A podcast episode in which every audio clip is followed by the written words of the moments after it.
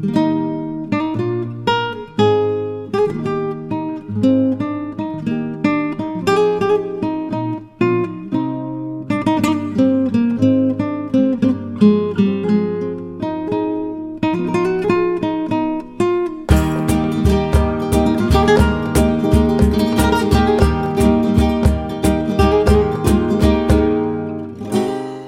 さんこんにちは。FM アムスターリンクトゥライフ命をつなぐ思い。メディアカウンセラーのこの浩平です。気軽におかちんと呼んでください。よろしくお願いいたします。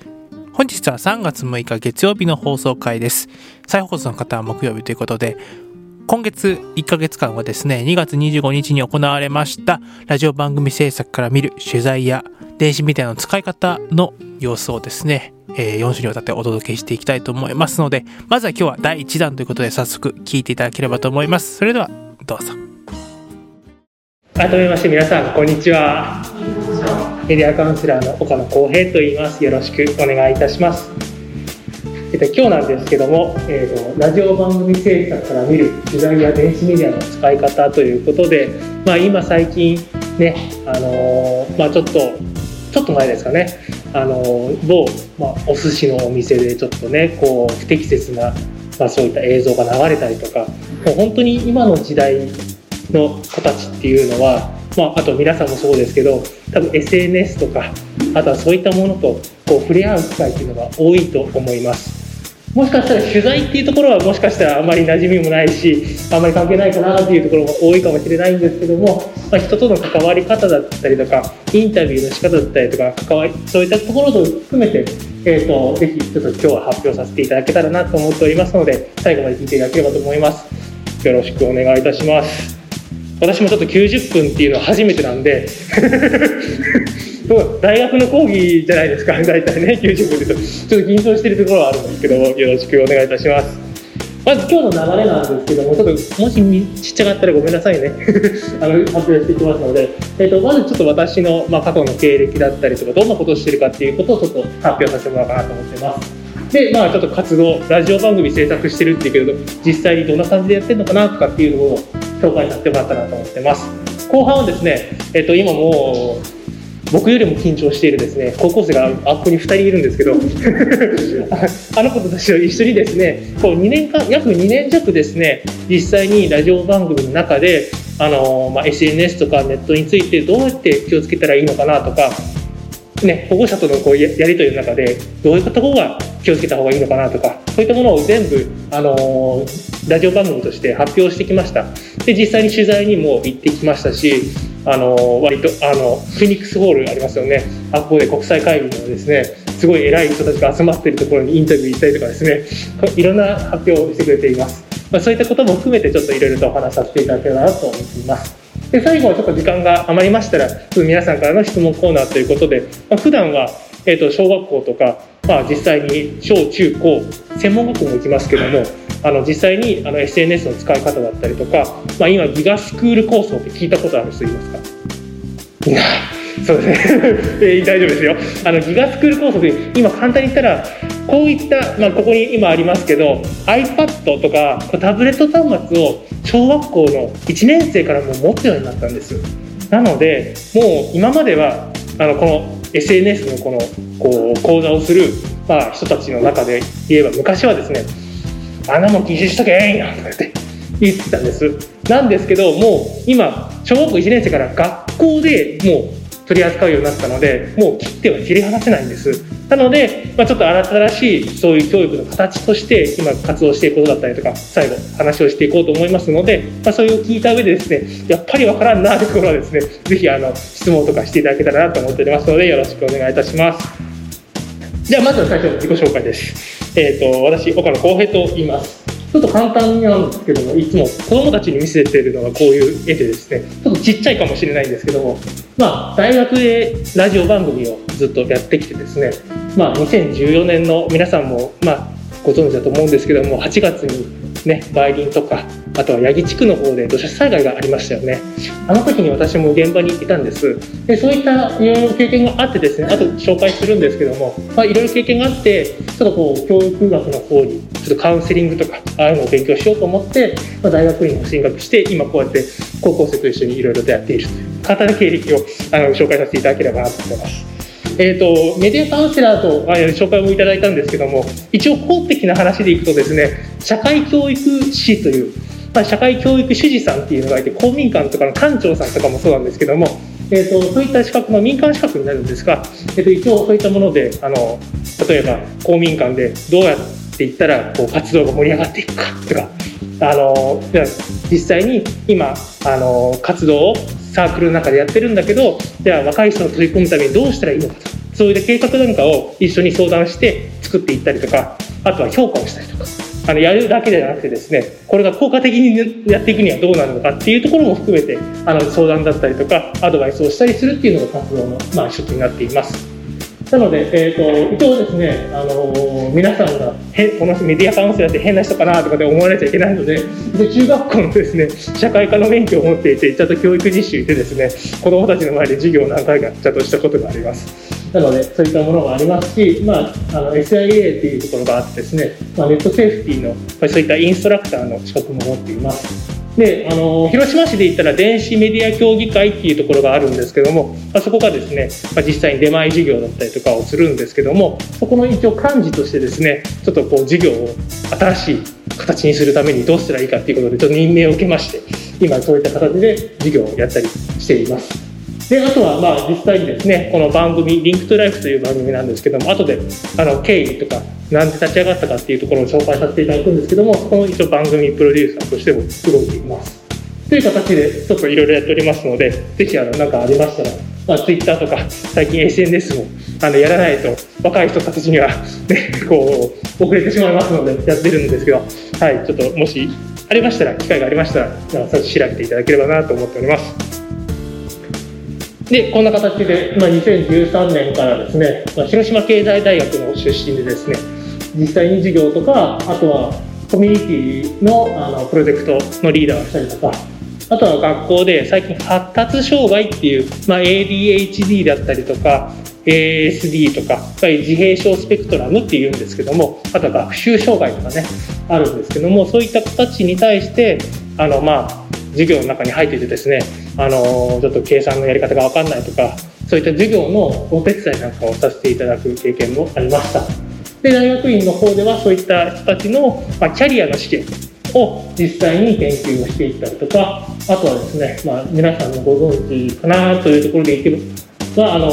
療育センターとかの、まあ、心理のサポーターとしてカウンセラーをしたりとか今はこういった形で今日発表させていただいているという感じでございます。で一応ですね私もあの今回こう声をかけていただいてですね本を一部ではあるんですけども書かせていただいたのでもしもうカウンセリングとか最近の子どもたちの関わり方どうしたらいいのかなっていうことがありましたら是非あのあの調べていただけたらいいなと思って一応紹介させていただきます。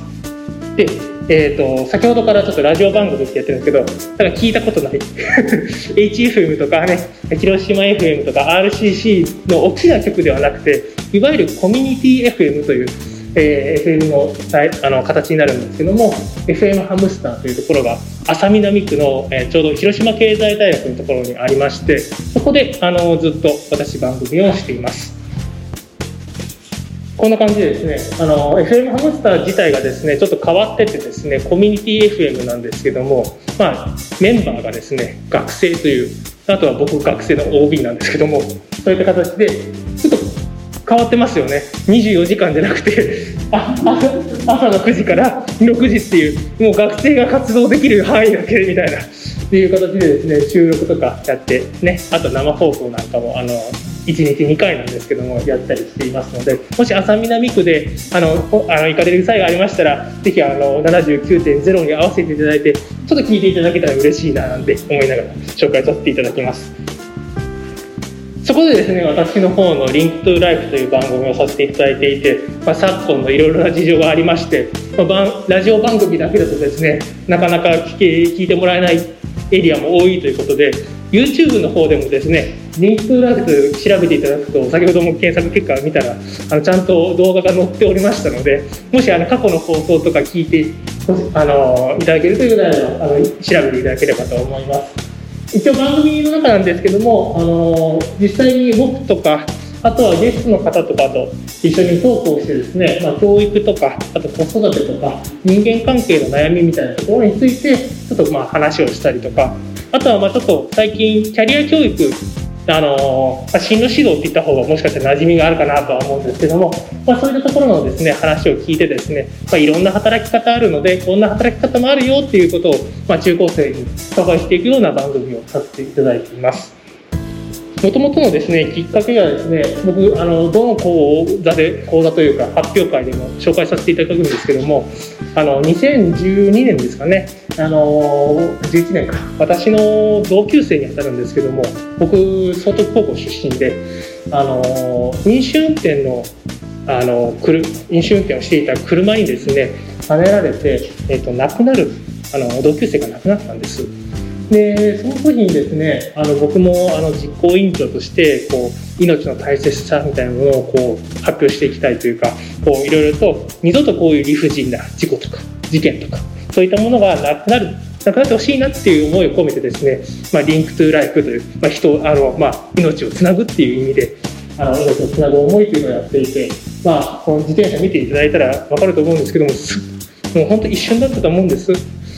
なんかこういう本当にあの僕は実際に同級生ではあったんですけども1000人ぐらいでですね実際にクラスメイトではなかったんですけどもちょうど担任の先生がですね同じ自転車部のいわゆる顧問の先生でいわゆるあの昔の生徒指導スタイルのあの指南を持ってですね走り回ってですね何やったんやって言っとったそんな先生でさえあのこの事故があってから本当にもうなんか普段の授業もなんかすっごい静かになるしなんかこう日に日にこう裁判とかもあるんです。それで、まあ、出廷とかするんですけども、まあ、そういった話で、まあ、過去と向き合わなきゃいけない。その時にこうずっとなんかこう苦しいというかそういう姿を見てきたのでこの事件とか事故とかそういうものがなくなってほしいな。でこういろんな人がつながっていくこう素敵なね世界がね広がっていけばいいなと思ってこの番組を続けているんですけども一応毎回これを紹介させていただいていてで熱海南区の方だったんですけどもいや本当にこうそれまでは全然か僕もなんか飲酒運転の事故ってなんかそんなにイメージないなとかなんかどっかこう違う世界のことだと思ってたんですけどもこう見ていてあの一気にこう同級生がこう身近な人がってなった時にちょっと改めてこうこういう話をあの、まあ、楽しい話とかいろんな話をさせていただく機会が多いんですけども、まあ、本当に SNS でも最近こう誹謗中傷とかで命をなくしてしまうっていう人たちも若者も多い中で、まあ、そういった世界がなくなればいいなっていうことを思ってちょっとずっとずっと番組を細長くやっているというそんな感じでございます。で2014年の時にもですね、まあ、転機がありましてあのー、これちょうど中国新聞の「オピニオン」っていうだから当時、あのー、最年少だったらしいんですけど 19歳でこの経済とかあのそういったもののなんか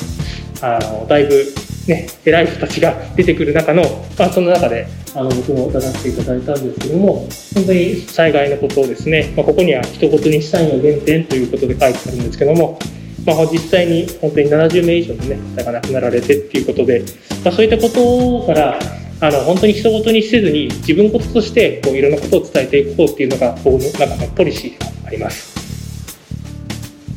で実際にこうあの YouTube の方でもあのいろいろな方にこう取り上げていただいて、まあ、僕はあのどっちかというとなんかいわゆるテレビ局とかラジオ局の方みたいにですねどうですかって言って聞くスタイルではなくて一緒に活動していくっていうのが、まあ、僕の中でのポリシーで、まあ、これ見ていただければ分かると思うんですけど同じ作業服を着てですね実際に作業してその休憩中にちょっと聞いてみたりとかでその後にちょっといろいろと、まあ、今 SNS のこの時は2014年でしたけど、まあ、そこの時からまあ SNS を使ったりとかいろんなことを活用しながら、えー、と情報発信をしていきました。まあ、番組の流れなんですけども実際にまあ企画して取材して、まあ、編集を振り返っていくんですけども、まあ、一応ですね企画の時からですねあの中高生あの今回のこの後喋っていただく2人にはですねあんまり言ってなかったんですけども、まあ、実際にあの子育て中の保護者の方であったりとか、まあ、進路で悩んでいる中高生に向けてこうターゲットを決めて、まあ、いろんな番組の企画をしたりとかですねあとはそういったゲストを呼んだりとかしてきました。で取材なんですけども皆さん取材って言ったらどんなイメージがありますか？なんかこうもう実際に赴いてこうやるイメージが大きいと思うんですけどもあの私の場合はですね、まあ、コロナの時代もあってですねもう実際に行くこと自体が難しかったこともあるんです。なので、まあ、実際にあのオンラインの方で、まあ、今 Zoom って聞いたことあります？Zoom 使ったことある人？あよかった。Zoom っていうのがあってですね あのオンラインツールがあるんです、まあ、簡単に言ったらビデオ通話みたいな形ですね。あるんですけどもそういうそういった技術も使いながらあのできる範囲であの収録なんかもしてきました。で編集振り返りあの実はこの番組ぜひあの YouTube の方でも見ていただきたいんですけども必ず収録した後にあの振り返りをあの高校生と一緒にやるんです。でその時にですね必ずあの適当にですね「今日どうだった?」とかで適当に最初聞くんですけどあの必ずあの僕の中ではあのあ、これはあの子育てにも結構通用するのであの聞いていただけたらと思うんですけども振り返りっていうのがすごく今重要とされていてですねあの特に即時フィードバックって言って結構あの僕もねいろんなところで活動してたのでいいこと悪いことはその場ですぐバッて言ってですねあんたダメよとかって言うんですけどいいことってなかなか込めづらいじゃないですか。ね、あのそういう時にですねあのこれってあの教育の世界ではですね即時フィードバックって言って実際にあの何かいいことを子どもたちがした時にですねあそれってこういうことでよかったよっていうことを褒めてあげるとその行動が評価されるっていうことがあってですねあの実際に、まあ、僕もですねあの収録を終わった後にすぐに高校生にこういうところが良かったよとかこれ良かったねとかっていうことをしています。あとそれからですね実際に PBIS とかでちょっと難しいのでこれはあの横文字なんだなって思ってならあの聞いていただければと思うんですけどもあとはクラーク県国際高等学校の後対談で高校生喋ってもらうんですけどもピアサポート活動の方もですねいわゆる、まあ、ピアっていうのであの、まあ、友達同士とかっていう意味でもあるんですけどもそれでピアサポート活動なんかも含めながらですねちょっとまあ、取材とかこう子育ていわゆるこうラジオ番組の収録ではあるんだけども教育的な活動としてこううまく回せるようにですねこう作っているっていうのが私のこの伝え方かなと思っております。まあ、実際にですねあのどんな人取材してきたかというとこの方ご存知の方いらっしゃいます？福本哲郎さんなかなかあ一人いらっしゃいました。あのいわゆるですねあのトライアスロンって言ってあの知ってますかね？あの泳いだりとかですね走ったりとかですねあと自転車でですねこう走ったりとかするんですけどもその3種の競技をあの僕をやってですねあの世界一を決めるんですけどもこの前のあのアブダビというところでですねあの世界大会が行われてですねこの方世界3位なんです。でたまたまあの知っていたのでですね 取材したりとかですねこれ何でやったかってさっきのズームなんですけどもいわゆるあのこうね横でズームでやったりとかやっております。あとはですね高校生と一緒にですねこの明らかにもうあの海外の方だなみたいな左側ね。この絶対このちょっと白いひげのおじさん絶対海外の方だよなみたいな方とですねこの取材をしたりとかあとは最近あの盛り上がってますけども広島ドラゴンフライズありますねバスケットボール。ありますけどものあの実行委員ですね。あの準備したりとかですね。あとはそういったところにも取材に行ったりとか実際にまあここ一番下はキャンパスなんですけどもそういったキャンパスの方であの収録をしたりとか。割となんかラジオの収録って聞くとなんかすごいこうねいっぱい物が置いてそうなイメージあるんですけどそんなにないでしょ。なので気軽に始められるっていうのが、まあ、YouTube とか他のものもありますけども他の媒体に比べてこうやりやすいっていうのも、まあ、ラジオの魅力かなっていうところが一つあります。でこういうことで、まあ、今日の本題に入ってくるんですけども取材や電子メディアの使い方ということでちょっと話をしていけたらなと思うんですけどもまず取材の一つとして私が大切にしていることなんですけども非日常ではなくて日常を取り上げるこれが一番大切かなと思っています、まあ、それを思ったのはですね先ほどの、まあ、画像がありましたけどもちょっとあの拡大してみました土砂災害の時にですね、あのまあ、臨時放送、まあ、いろんなところが局とかですね、まあ、あの普段の番組を抑えてですねあの実際に、まあ、臨時の放送をするためにこういろんな各局がですね赴くんですけどもその時にですね僕が目にしたのがあの、まあ、子どもたちにこう取材をしてる子で「今日どうだった?」「今日どうだった?」って言われてどうです皆さん今8月ちょっと20日に戻ってみましょうかで災害があって今不安だで外にはあの車があってですねあの、まあまあきまあ、救援とかあとはそういったあの、ね、土砂をかき出すようなそういった車がこうグラウンドに並んでてですね子どもたちが遊ぶ公園もなんか全部その車とかあとグラウンドも全部その並んでてもう子どもたちが遊べるところって言ったらもう体育館の横のなんかちっちゃな広場だけみたいな。そんなところですね最近どう元気にしてるみたいな元気にしてるわけないだろうみたいな。でで特にですね僕が気になったのがですねまあまあ、保護者と、まあ、5歳ぐらいの男の子でしたかね。実際にですね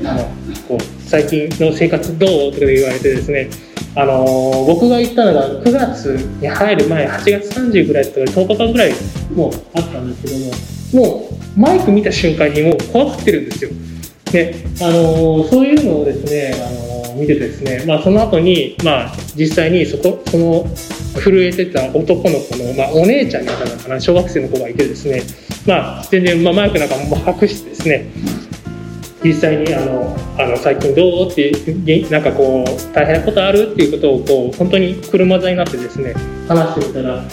最近こう毎日毎あの自分たちは夏休みなのに遊びたいのになんかマイクだけ向けられて最近どうって。で別になんか物くれるわけでもないしなんかこうそういったことを楽しいことをね提供してくれるわけでもないしみたいな感じで。なんかすごくこう非日常のまあ確かに災害の報道大事なんですけどもでも子どもたちにとってじゃあその災害が大変だ大変だって、まあ、危険なところをお知らせするのは大事ですよ。大事なんですけどもじゃあそういう非日常ばっかりを取り上げていくことにそれはあの意味があるのかっていうところ、まあ、僕はちょっと違うかなと思っていて、まあ、実際に、まあ、その後ですね僕もあのその子どもたちとですねどんなことを付き合うとか日常のことをどうやって発信しようかみたいなことをですね話をしてですね、まあ、その後ですねあのバイリン小学校の方ではその女の子がですねあの、まあ、バイリン新聞って言ってですねこう今日常でこういうことが起こってるよっていうことを新聞にしたりとか、まあ、そういったところについて、まあ、僕も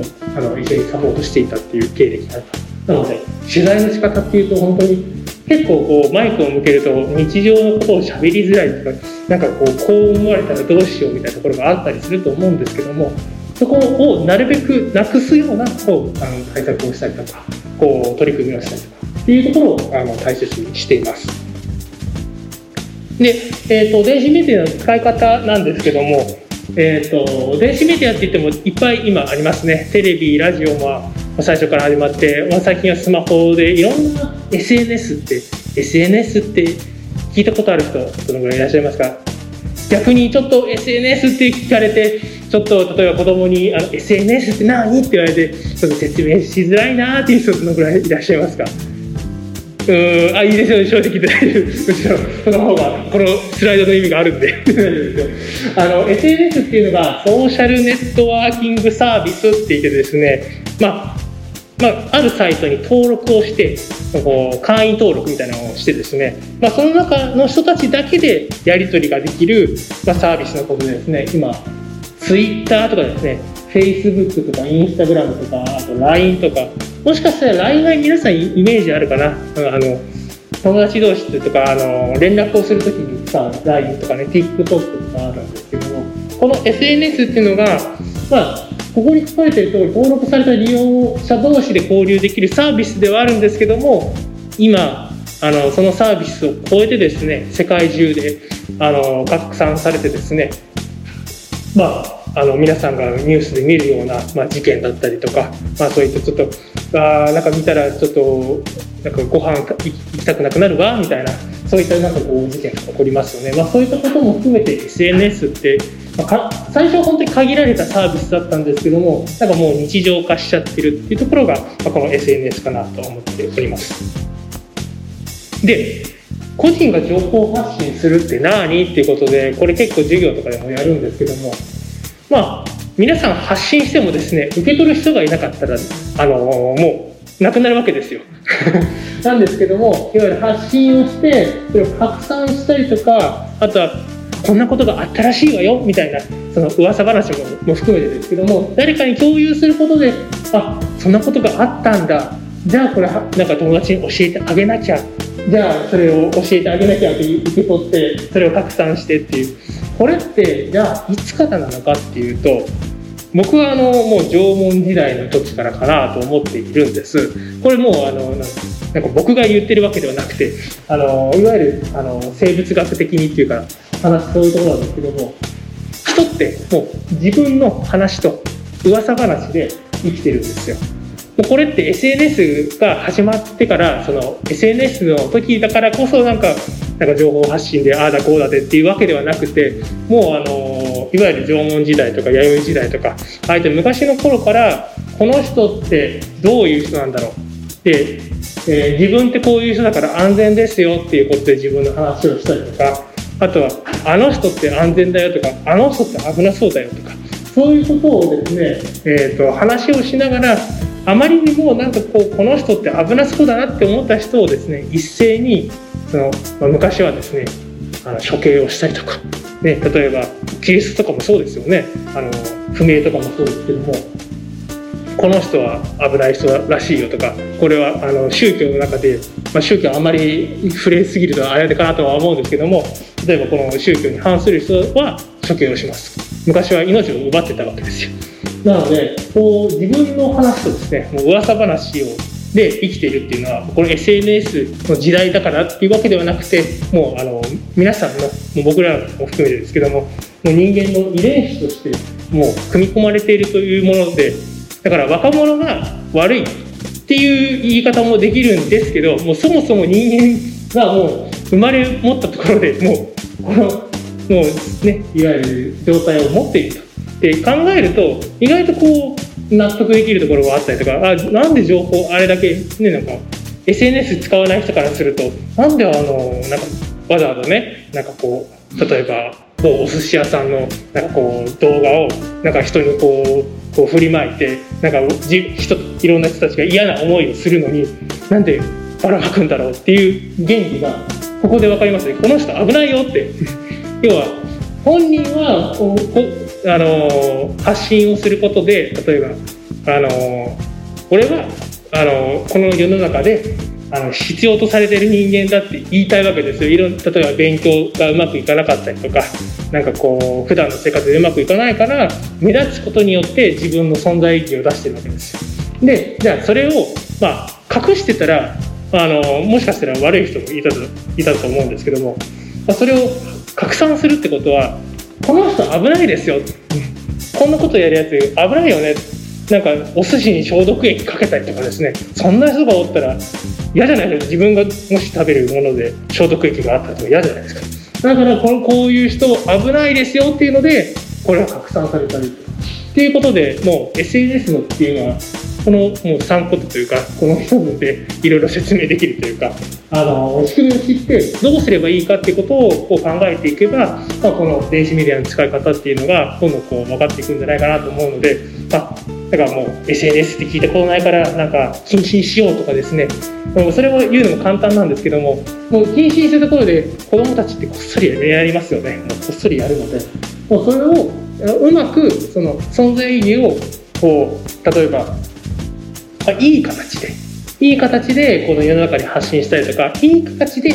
こう、まあ、この人って大切な人だよとかいい人だよっていうことを紹介しているそういう仕組みをこう、まあ、これからね今日発表で話を聞いてくださる皆さんで考えていけたらすごくあの SNS のこの新しい教育の取り組みっていうのができるのかなと思って。はい。